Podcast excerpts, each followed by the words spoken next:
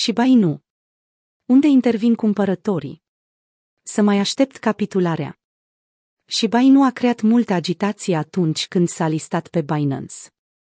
Activul digital a realizat un volum impresionant de 6,5 miliarde de dolari în prima zi de tranzacționare. Comunitățile de criptoentuziaști au văzut cea mai intensă activitate în perioada 10-12 mai, când majoritatea monedelor altcoin, printre care și SHIB, au stabilit maxime istorice, de la care au corectat un procent semnificativ în săptămânile ce au urmat. Scăderea și Inu, aproape de sfârșit. Într-adevăr, trendul descendent a fost necruțător cu persoanele noi intrate în piața activelor digitale.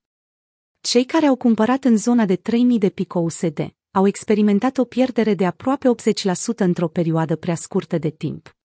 Lucrul acesta înseamnă că piața este supravândută și că odată ce vânzătorii pierd controlul, cumpărătorii vor intra cu o forță incredibilă la loc, dar când? Pentru a răspunde obiectiv la această întrebare, vom analiza pe grafic unde au avut loc evenimentele majore care au privit moneda ce își propunea să omoare Dogecoin. Perioada de acumulare dintre 100 și 300 de pico USDT a ținut mai bine de 20 de zile pe Poloniex, exchange-ul folosit pentru citație. În această perioadă au cumpărat primii investitori și entuziaști ai proiectului, care au avut suficientă viziune față de monedă. 7-8 mai și începe să crească, se apropie de ultimul all-time high și investitorii postează cu privire la ce urmează.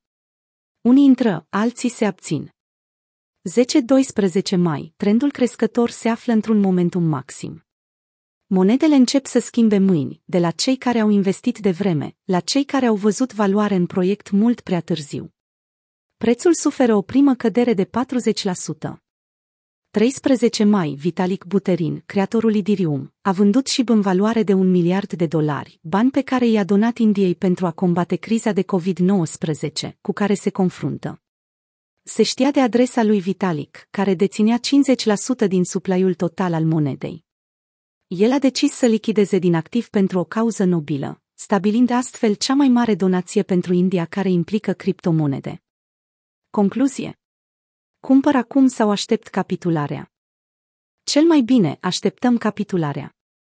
Ținând cont de ambele grafice, de scurta analiză tehnică, dar și de cea fundamentală, de zonele de lichiditate ale prețului, concluzionăm că intervalul încadrat între linii albastre de pe primul grafic va fi o zonă în care cumpărătorii vor interveni foarte puternic.